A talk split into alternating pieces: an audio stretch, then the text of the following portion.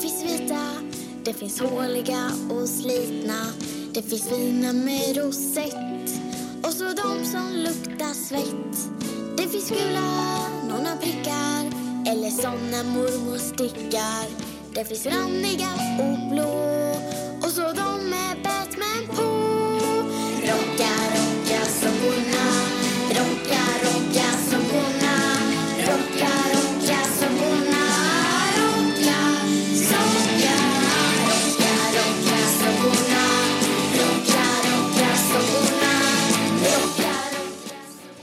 Hej och välkomna till 10 minuter en kvart med mig Märta. Och med mig Elias. Det här är en podcast på 10-15 minuter som tar upp ett nytt ämne per avsnitt.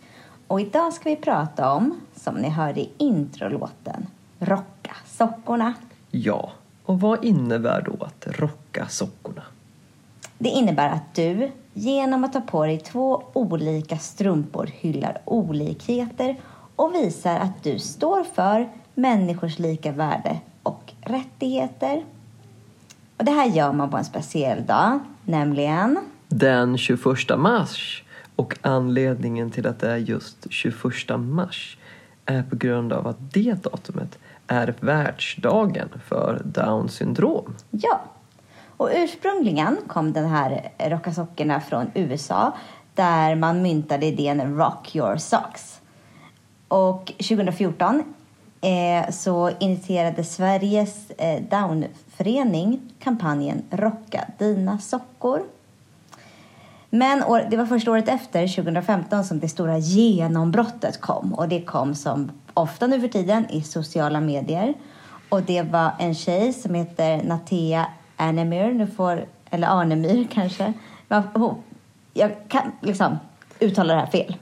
Men hon har i alla fall eh, har en syster med Downs syndrom och hon engagerade sig ordentligt för det här och eh, jobbade på sociala medier för att det skulle bli stor, eh, stort och att vi alla skulle känna till det här, de här rocka sockorna. Så himla bra verkligen. Har den här dagen alltid funnits? För jag kan ju inte minnas att, alltså när jag var barn och när jag gick i skolan, att vi någonsin rockade sockorna eller uppmärksammade samma dag en sån här dag. Nej.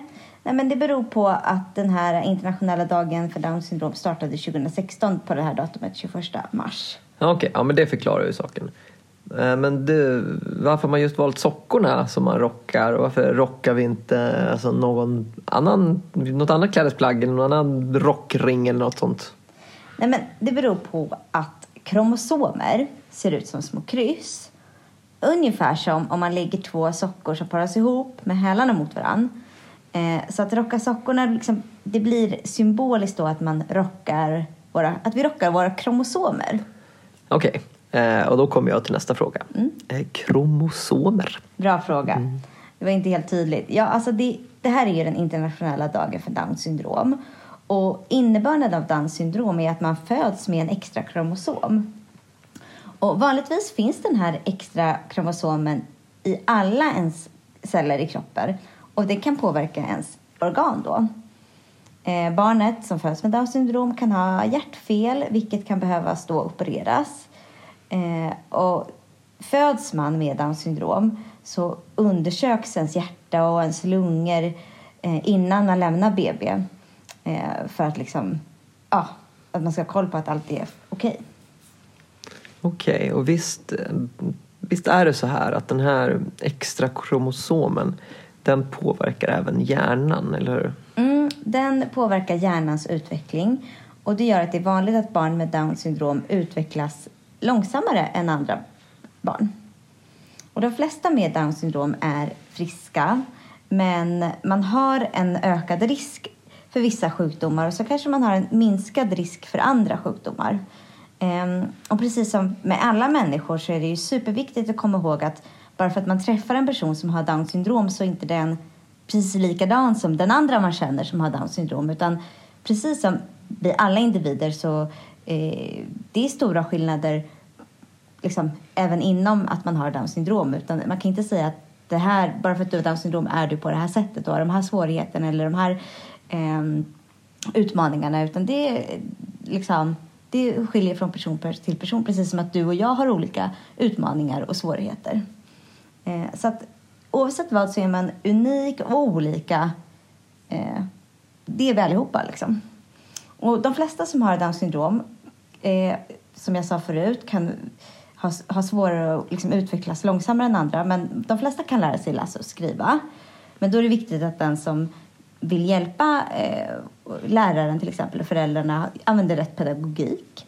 Eh, och i framtiden då, om man har Downs syndrom när man föds, när man blir vuxen så klarar många av vanliga hushållssysslor som att handla och diska och dammsuga och eh, även enklare jobb. Men eh, så kanske man kan behöva hjälp med vissa saker som att planera ekonomin till exempel.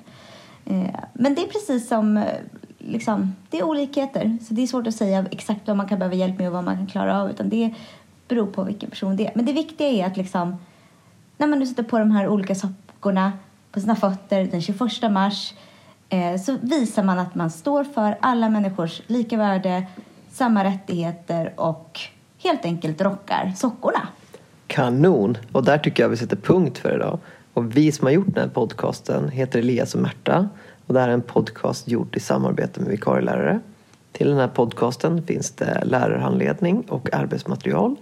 Den hittar ni på vår hemsida www.vikarielärare.se och där loggar ni in i vår kunskapsbank med lösenordet vikarielärare med litet v. Podden hittar ni i sociala medier vi finns på Facebook som vikarielärare. Gå in och gilla.